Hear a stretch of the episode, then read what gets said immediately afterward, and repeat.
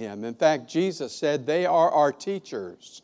And we've been blessed in this spiritual family to have several children born recently, and we have several young people sitting on this front row and throughout the building, and we are to look at them as teachers of what it means to be a part of the kingdom of heaven. And in this text, one of the things that we are to see about children is their humility.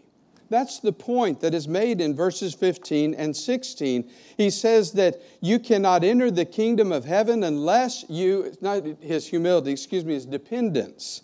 We must be dependent like a child because it is only those who are dependent upon God who enter the kingdom of heaven. You know, when you think about how dependent children are, they are born dependent, aren't they? I mean, there are some animals in this world that when they're born, they come out and they're walking and doing their own thing pretty quickly, but not humans. If you have a child and you leave it on the side of the road, you're going to have not a child because that child from the beginning is highly dependent upon its parents. And as they grow, children remain dependent. It's their nature to be dependent because they are incomplete. They are underdeveloped. They are vulnerable. They are immature. And Jesus looks at us and says, That's all of you. All of you are like that. You are underdeveloped and immature and incomplete. We must enter the kingdom of heaven by recognizing how dependent we are upon God. But not only is it our nature to be dependent, it is God's nature to be dependable. because God is perfect in His understanding of who we are and what we need, and He is of such a character, He gives it to us always for our good, the writer of Deuteronomy said. That whatever God does, it is for our good always. And so, since we are dependent, and He is dependable, then we, like children, enter the kingdom of heaven by being totally dependent upon our Father. And we continue to live that way. Now, Mark goes on in this section to give us an example of somebody who looked like they were quite dependent upon God. Notice it says in verse 17 that as Jesus was setting out on his journey, a man ran up. He's energetic like a child. He knelt down before him. He was humble like a child and asked him, Good teacher, what must I do to inherit eternal life? He's spiritual. Here's a man who is spiritual, humble, and enthusiastic. This looks like what the kind of person enters the kingdom of heaven should be, like a child. Looks like that, right? But you know the story here. With this man, Jesus says to him, Go sell, verse 21, you lack one thing. What do children are? They're dependent, they lack things. Go lack, you lack one thing, go sell what you have, give it to the poor, and you will have treasure in heaven, and come follow me. And the text says, He was disheartened by the saying, and he went away sorrowful, for he had great possessions. He looked like he was dependent upon God, but that was only on the surface. He looked energetic and humble and spiritual, but he was not fully dependent upon God. He had what I call a Jesus and faith. A lot of us are like that. We think, well, I'll be able to get along in life as long as I have Jesus and. As long as I have Jesus and my health, I'll be okay. As long as I have Jesus and my family, I'll be all right. As long as I have Jesus and my retirement, I'm going to be okay. And Jesus says that kind of faith is no faith in the kingdom of heaven. Faith in the kingdom of heaven is one that is totally dependent upon Jesus. Whether I've got possessions or not, a retirement or not, whether I've got my health or not, whether I've got friends or not, if I've got Jesus and I'm following Jesus, I've got all that I need because I am dependent upon Him, and He is completely dependable to give me all that I need. Now, that's challenging, isn't it? Do you have that kind of faith in God that is not a Jesus and faith, but simply, I need Jesus, and that's all I need? Secondly, as Jesus, turn with me in your Bibles to Matthew chapter 18, Jesus again uses a child to teach us a lesson. This one talks about not just being humble and dependent towards God, but it says when you're humble and dependent towards God, it will change the way that you deal with others around you. So look at Matthew chapter 18, beginning in verse 1. It says, At that time, the disciples came to Jesus saying, Who is the greatest in the kingdom of heaven? And calling to him a child. By the way, isn't it interesting that whenever Jesus needs a sermon illustration, there's a child right there? It tells me that there were children that were just, you know, commonly around Jesus and the disciples. They were welcomed there, welcomed around Jesus. So he needs to make a lesson. They're arguing who's the greatest, and he calls to him a child, and he puts him in the midst of them and said, Truly I say to you, unless you turn, repent of your selfish thinking, and become like children, you will never enter the kingdom of heaven. Whoever humbles himself like this child is the greatest in the kingdom of heaven. This was an important moment in the ministry of Jesus.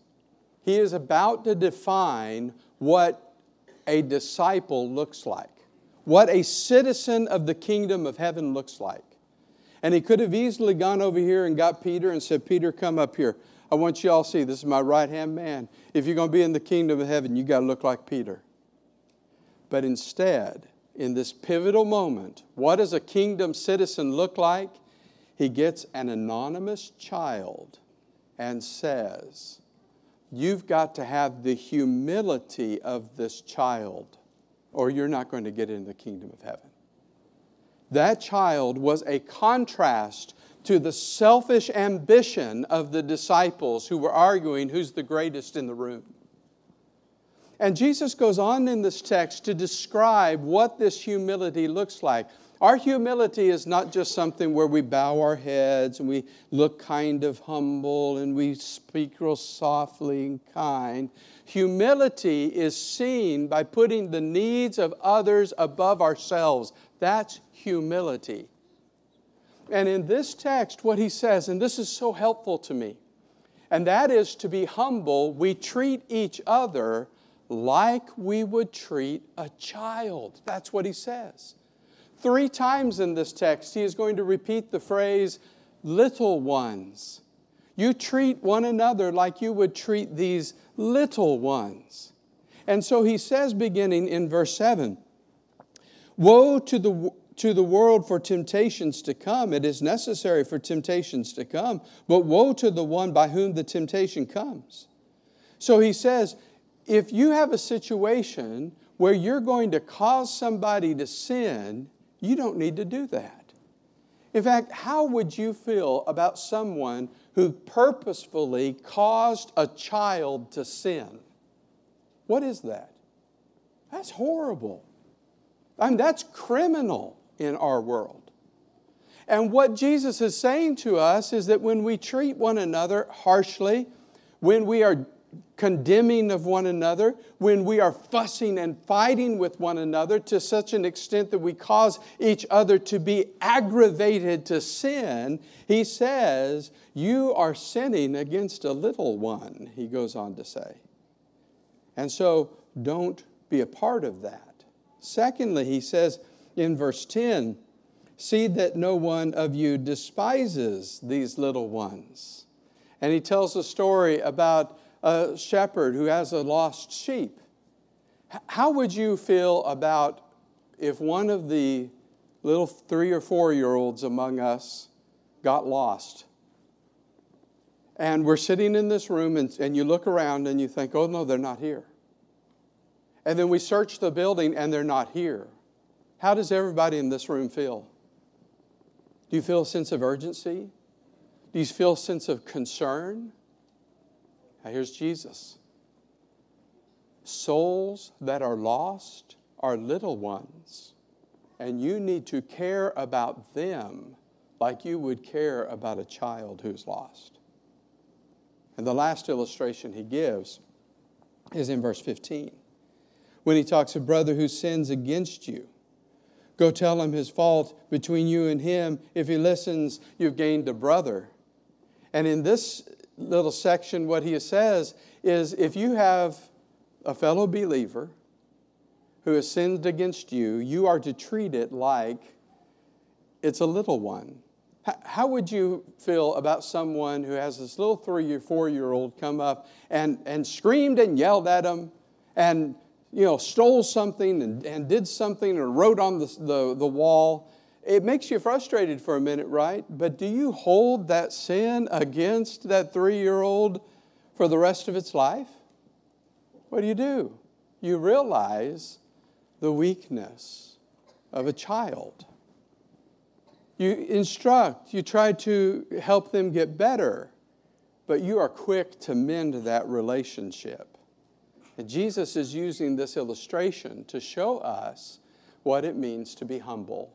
Here it is a humble person is someone who doesn't, through their actions, lead somebody else into sin. A humble person is someone who is caring about those who are wandering into sin. A humble person is someone who is quick to forgive their brother and sister in Christ. You cannot enter the kingdom of heaven unless you are humble like a child, humble enough to serve someone else's life, their salvation, and their forgiveness. Well, if we're going to be entering the kingdom of heaven, we've got to be like a child. And that means that we are dependent upon God. It also means that we are humble towards others. And finally, look with me at Matthew chapter 21. Chapter 21. Guess what? Jesus has more children around him. And he's going to use them to teach a lesson.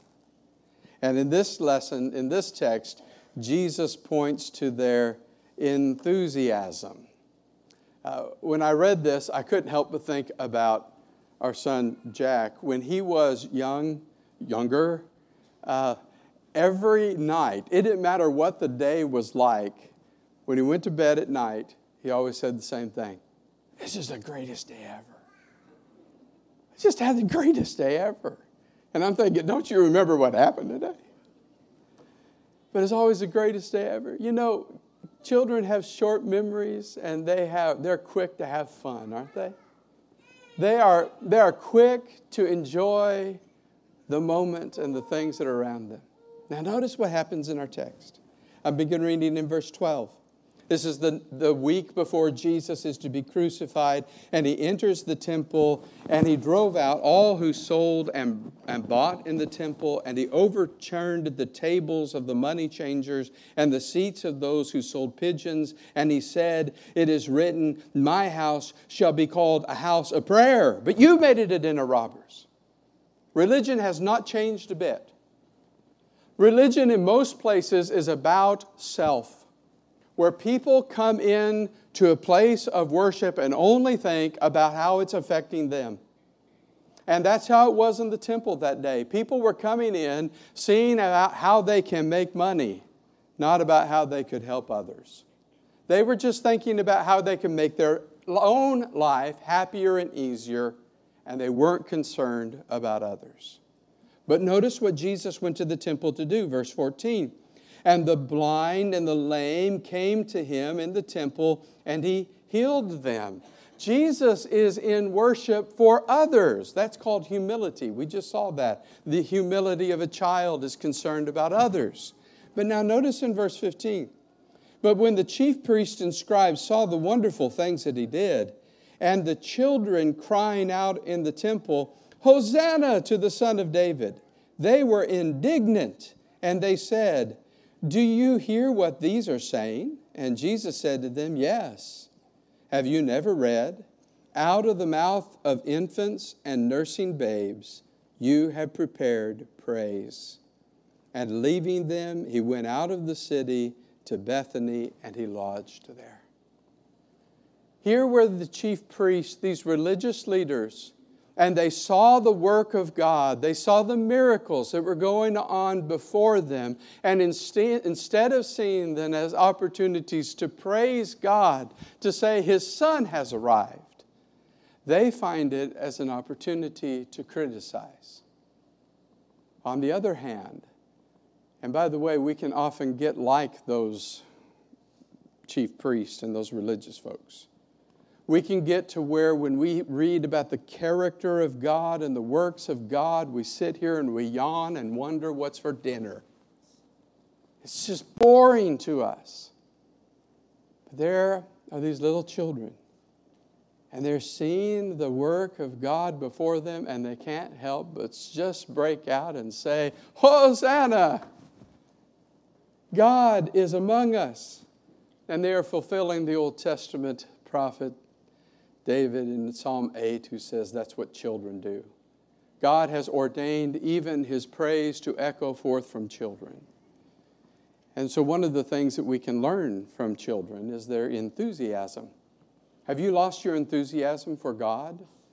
Your amazement at His character and His work, that He was willing to save you?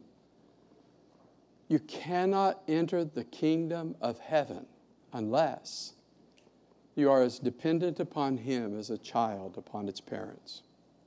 You cannot enter the kingdom of heaven unless you are humble enough to care about the people around you and quit arguing about who's greatest. You can't enter the kingdom of heaven unless you have an enthusiasm for who God is. And might I say in this text to those who are young around us, God sees how you worship, and it matters to Him. The worship of young people is very important. Don't ever sit there with your, slump, your, your shoulders slumped and your mind somewhere else, thinking as though this is just for the adults. God sees the way that you worship, and it matters to Him. In fact, the way that you worship, don't be, be enthusiastic as you possibly can. We need to see that from you. And when we see that from you, like we did at our 915 worship, and we saw all you guys read scriptures and lead songs, I want to tell you that encourages us, that strengthens us. And you know what? You've got work in the kingdom to do beyond this assembly. All you young ladies and all you young men, when you go out and serve, and when we serve in the kingdom, come with us. Let's do it together because God is concerned about the worship of young people. But secondly, our worship needs to be as sincere and as joyful as the worship of a little child. One of my favorite uh, pictures on the internet was in our 915 worship. I think Parker put it in there of a little boy with his Bible like this, and he's got his mouth wide open going. When's the last time you ever did that when you studied? Because, my friends, compared to our God and our Savior, we are all as dependent as possible. And He is amazing. And we ought to be enthusiastically praising Him. You cannot enter the kingdom of heaven unless you come like a little child. But do you know what? Even God knows what it's like to be a little child. I had a thought this morning at the Lord's Supper. Can you imagine having a, a new thought at the Lord's Supper after all of these years? I did. And when we took the bread, it, it reminds us of what? His body, right? How did he come in a body? He came as a baby in the body.